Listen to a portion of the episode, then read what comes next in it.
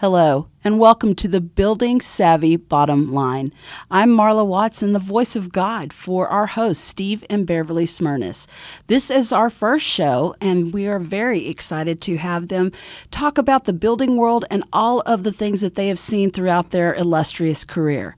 This will be played for iHeartRadio audiences very soon. We're very excited about everything that they will be bringing to us each week different interviews and a lot of information for the building world and beyond. Now, without further ado, here are our host and hostess, Steve and Beverly Smirnis. Thank you, Marla. I'm Steve Smirnis with Building Savvy Magazine, and my lovely bride here and partner. Yes, thank you. I am Beverly Smirnis, and we're very excited about the Building Savvy bottom line. I was so excited when Nancy Hahn called us, uh, who's a producer for a lot of the shows on iHeartRadio, and um, she looked at my LinkedIn profile and uh, saw how many years uh, we've been in the industry. And I, I told Beverly she couldn't believe it. We are just sitting around talking about, you know, uh, how are we going to like, you know, go to the next stage in our lives with uh, with the with the publication. What's our next yeah, big step? Yeah. And and yes, um, so Nancy's um, vision for the home trade show on iHeartRadio and TV network is to bring consumers to understand more about the home building industry specifically. Um, it's an it's one of the a lot of people don't realize that the the home building industry is one of the largest industries in the whole U.S. economy it's responsible for some crazy percentage of the GDP every year. And so um, home building affects the economy in a huge way. And consumers also, they have a misnomer about builders and, you know, how much money they make on construction. And yeah, it's a tough time in construction right now. And uh, the building industry is just uh, so strapped for labor and materials that – a lot of the consumers the consumers don't understand what's going on, and uh, they think the builders are taking advantage of them. And there's a lot of just uh, uh, misinformation out there. Because of the amount of money involved in building a home, it's most people's biggest investment they ever make. They're, the process is always a highly emotional process. This is super important for consumers to choose the right builder, and the right you know one builder that might be the right builder for me might not be the right builder for you. It's kind of like dating you know like you really you're entering a, a very personal relationship with a business person that you're going to be working with for months if not a year or more especially now with all the delay material delays. And uh, if you're in the city of Dallas like we are well you might get to experience the joy of permitting in Dallas. It's been well written about that the city of Dallas is way behind a lot of the other cities as far as um, permitting and timelines and and that. So, but a lot of people want to build in Dallas, and I and I would say Dallas is a great place to build. So it might be worth the it might be worth the the wait to to deal with the city of Dallas and the permitting process. So they're trying to improve it. It's just been a long journey. Yeah, and absolutely. Going back to Beverly's analogy about the building industry and dating, there's a it's a, it's a very good point. Uh, for example, there's uh, a builder that shared with us that a doctor, for example, is very busy, doesn't really want a lot of you know time spent on the job site. He wants a builder that's going to meet with them, tell them what they're going to do, tell them what they want, and just get it done. They don't want to hear a lot of, a lot about it. On the other hand, there's the type of person building a home that really, you know, they, they want to travel to France with their builder and pick special things that they're going to incorporate into the house. That's a totally different type of builder and a totally different type of buyer. So, you know, one of the things that we've always aspired to do is like, you know, maybe we could be matchmakers between builders and buyers. Absolutely. You picture like a you know matchmaker. Uh, the, the, the technology is already there for uh, matchmaking. So really, it's really just matching up personalities, and uh, the building process should be a very happy and, and, joyful one. It should be exciting, and it should you know should be able to you know go look at your project every few days and see progress happening and. If you want, a lot of people will nowadays look at the look at the process of building online. Um, some people would even say that home building has become commodis- commoditized. Is that the word? It's become a commodity uh, to the point where people are actually like not even setting foot in a model home anymore. They're they're seeing everything online, especially if they're moving here, like so many people from California. They're seeing everything online. They're they're picking everything online. They're they're um, even closing their loan and and they're getting their title insurance. Everything happens online. It's really an interesting time in, in history because so much of that has changed in the recent years. Yeah, the two examples we use so far are, are about custom homes, but they're all a lot of production homes that Beverly was saying the technology is really happening very quickly with uh, companies like Meritage Homes that mm-hmm. has. I was just right. I just yeah. wrote a story about um, how Meritage now has a thing. They work with a, a, a company called U-Tour, where um, people don't want a salesperson or a realtor there with them the first time they go see the home and they can they send them a little code. It's like one hour access code, and they and they get to go tour a home on their own time not while the model home park's open. They go on their own time and tour the home, and then they can chat virtually with the salespeople. And the salespeople are still very involved in the process. And and you know most of the production builders understand they don't want to cut the realtors out of the process either. So it's all it's very it's very friendly to everybody that's normally involved in the process, which. Um, it's just an interesting time that the things that are happening right now, so much has changed. Thanks to the pandemic, so much has gone virtual in the process. And you want to and you want to make it easy and convenient for for people to shop for homes, but you also don't want to take out the personal aspect of shopping and, and the interactions that are necessary with the with the right people representing you and coaching you through that process. Yeah, Beverly's the journalist of the of the uh, pair here, but uh, myself, I'm really more the marketing side and the way I look at things, uh, I'm always accused of the you know analyzing everything from the marketing side. But think about it, if you're a builder out there and you've got so much effort to uh, with technology on you know arranging these virtual tours and et cetera, these uh, virtual chats, et cetera.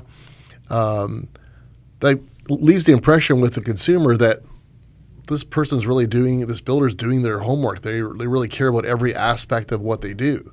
So when they say we put in this type of insulation and we build this way and that way, the consumer is actually more prone to believe them. Well, virtually too, if you if you videotape the construction process, the time to go look at a, at a house and how it's built is while it's still under construction. And a lot of buyers don't buy until the house is complete or they're going into a model home. They don't know what's behind the walls. And what's behind the walls is more important than the color of the granite that's on the kitchen counter if, if you're going to be making a long term investment. Yeah, most people are in homes at, you know, an average of, you know, five years or so. No matter how long you're there, you want to have a quality built home if you're putting your money behind it. And you'll also notice it in your utility, utility bills. so, That's true too. And yet, you know, like with the with the lumber um, shortages and stuff, like you would think, okay, let's explore some other kinds of construction. Um, yes, like Steve and I actually built a house for our own family out of concrete, insulated concrete forms. By far superior construction to lumber, but not everybody has the the time and extra money and the extra training of the subs and all of the different things that come from changing anything about the process is very very difficult. Yes, it's a learning curve now. I mean, look at today. They're even talking about 3D printed homes. You can go down to Austin and tour some homes down there, and they're actually printed with uh, 3D materials. 3D actually could be a um, believe it or not, 3D could actually be um, a viable way to build homes. It's it, it, blows my mind, but it's basically like um, a machine that spits out the concrete according to how you program it to to spit it out. So it's it's actually concrete construction. Yeah, it's actually they take the actual materials and they co- compose it and becomes an actual block.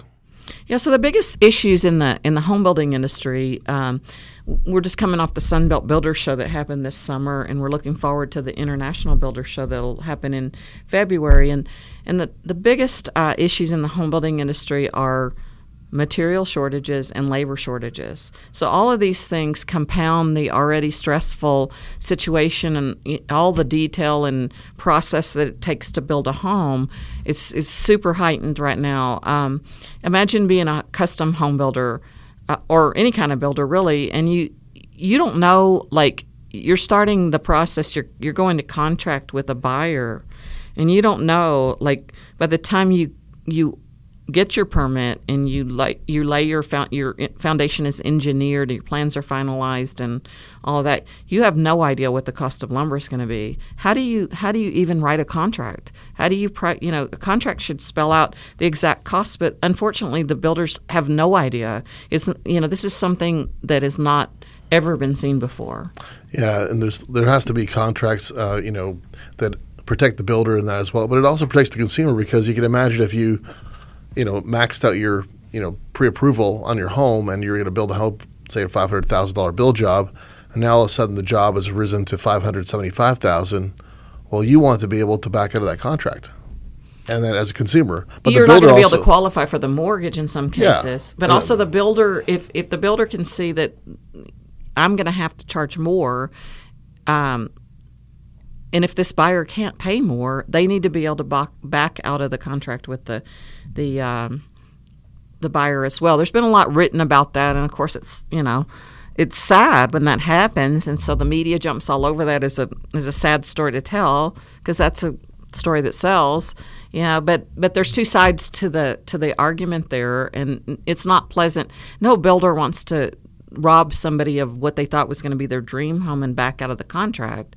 And in in the slower times that we like we experienced in the recession, they'd do anything to make sure the contract went through. But now it's it's another different type of problem. But you know, we hope that through this show we can help both sides. You know, we can definitely help the consumer side understand the builder side a little bit more. Um, a lot of people think that all, all builders really care about is keeping things cheap. You know, they the the primary purpose of the National Association of Home Builders is is government affairs. And one of the things that they really watchdog is home affordability. There's a there's a crazy statistic that says that for every $1,000 that a home price goes up, so you can imagine a new regulation that says, for example, you have to have some fire sprinklers or something if it costs thousand dollars, it prices some 150,000 people out of the market. 150,000 Every families, $1,000 yeah. increase prices out another 150,000 families.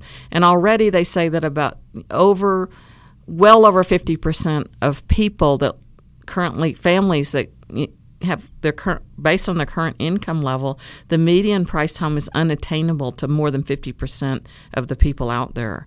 So affordability is something that everyone should care about. We don't want to become a, a nation of renters.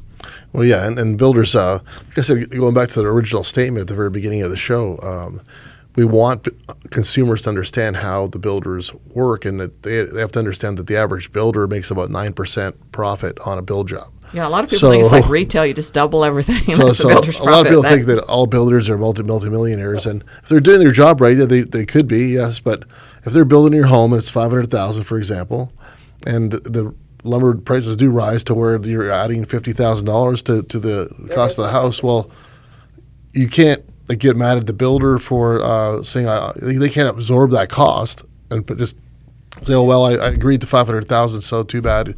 Uh, and there are times I know, you know, in talking with builders, there are times that they made a mistake and underbid something, and they have to go for a year working on a project knowing there's no profit in it for them, if, just to preserve their integrity. This is a tough. It's a very very tough business, and so builders. One of the things that we do as part of our our outreach to our magazine exists to help builders raise the bar to become better builders, to become better businessmen. A lot of builders are very talented with the hammer and nails, and they don't have a clue about business. On the other side, there's businessmen that decide I want to go into home building that need to understand construction. So the best builder is going to be somebody that has at least surrounds himself with his team includes people that have both um, sides of that knowledge. It's super important because if you can't run the business side of your business as a builder, you're not you're not going to make profit. Yeah, Beverly's using the uh, the, the the male side as the uh, dominant builder, and that's most builders are men, and there are some great. Oh yeah, the lady builders there. are very detail oriented. I tell you what, a lady builder will understand um, things like storage and you know, keeping the house nice and neat. And lady builders see those details that a lot of male builders don't see. So, yes, some of the best builders that I've ever interviewed are actually females. Um, another statistic is, you know, one of the one of the real big issues about labor. Um, there was one of the stories was said I think less than less than ten percent of the of the of the trades in the industry are women.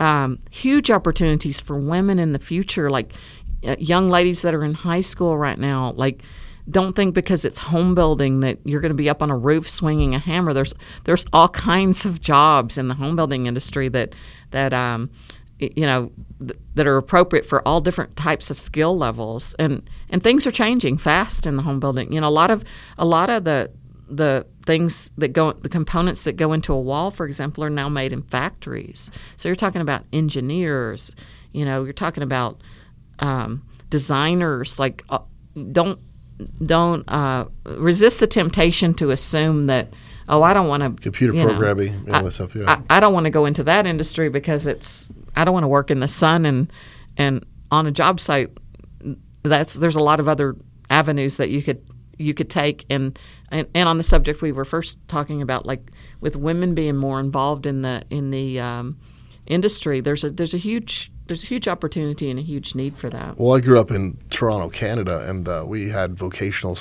high schools, and uh, so that's coming back. And now we live here in Dallas. Um, I know that's a that's a big thing. We um, are looking forward to seeing the trades. There's always been college programs, but first of all, you have to have money, and you have the families can encourage you to get to college, even if it's uh, being paid for, if it's, if it's by scholarship. It's still you know people just give up and go right into the workforce and they don't have the skills. So now they realize that if you teach at a high school level, you know, you have a much better a chance. Lot of these high school yeah. programs that the DISD is doing and other school districts, um, they, they help the, the students that want to follow the construction careers path to place out of college uh, hours. So there's all kinds of innovative things. And the industry must, must, must find talent for the future right now we can't build enough houses to keep up with demand, especially here in North Texas, uh, where our home base.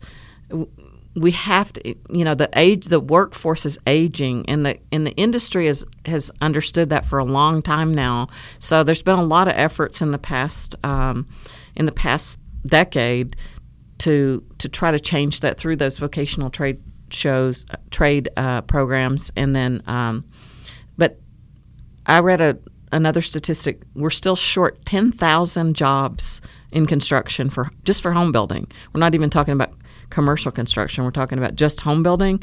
We're short if 10,000 people moved here today in need of a job, they and with the right skills, we could put them to work. Yeah, there's um, the skill level as well as uh, you know as people retire. You know the the, the masters, skilled tradesmen, uh, people that could you know do a really smooth uh, sheetrock wall for you. Um, I was I was laughing because my, my daughter in law and my son are building a house right now, and they're they're they're remodeling, they, right? Well, they're remodeling. It's a yeah. major remodel. It may as well be a new new home build. Yeah. they gutted the whole thing, but uh, they're trying to choose finishes for the wall. And she goes, "Well, I just want a nice smooth finish." I said, "That's the well, hardest finish to do. Is well, they nice charge you they charge you three times the price for that." yes. I said, "She goes, why?" It's like. Well, because again, there you go with the, with the, consumer not understanding that because it's got to be perfect. You know, some of that texturing can hide a whole multitude of things that maybe might not be exactly square or might be a little wavy or something behind it. You know, so absolutely. Wow, Stephen Beverly, that is so much information. I kind of am going to stop us right there because I feel like we're talking about 15 different topics so that are going to cover 15 different shows. There are so many interesting things about home building and the process, the builders, all of the people, you know, from the homeowners, uh, from the home buyers' point of view to the construction and the things that they need. You're talking about women, you're talking about men, all of the different dynamics that go into home building um, behind the scenes before you even get there. And also, we're hearing about the shortage there is a supply chain problem right now, and especially in the building world.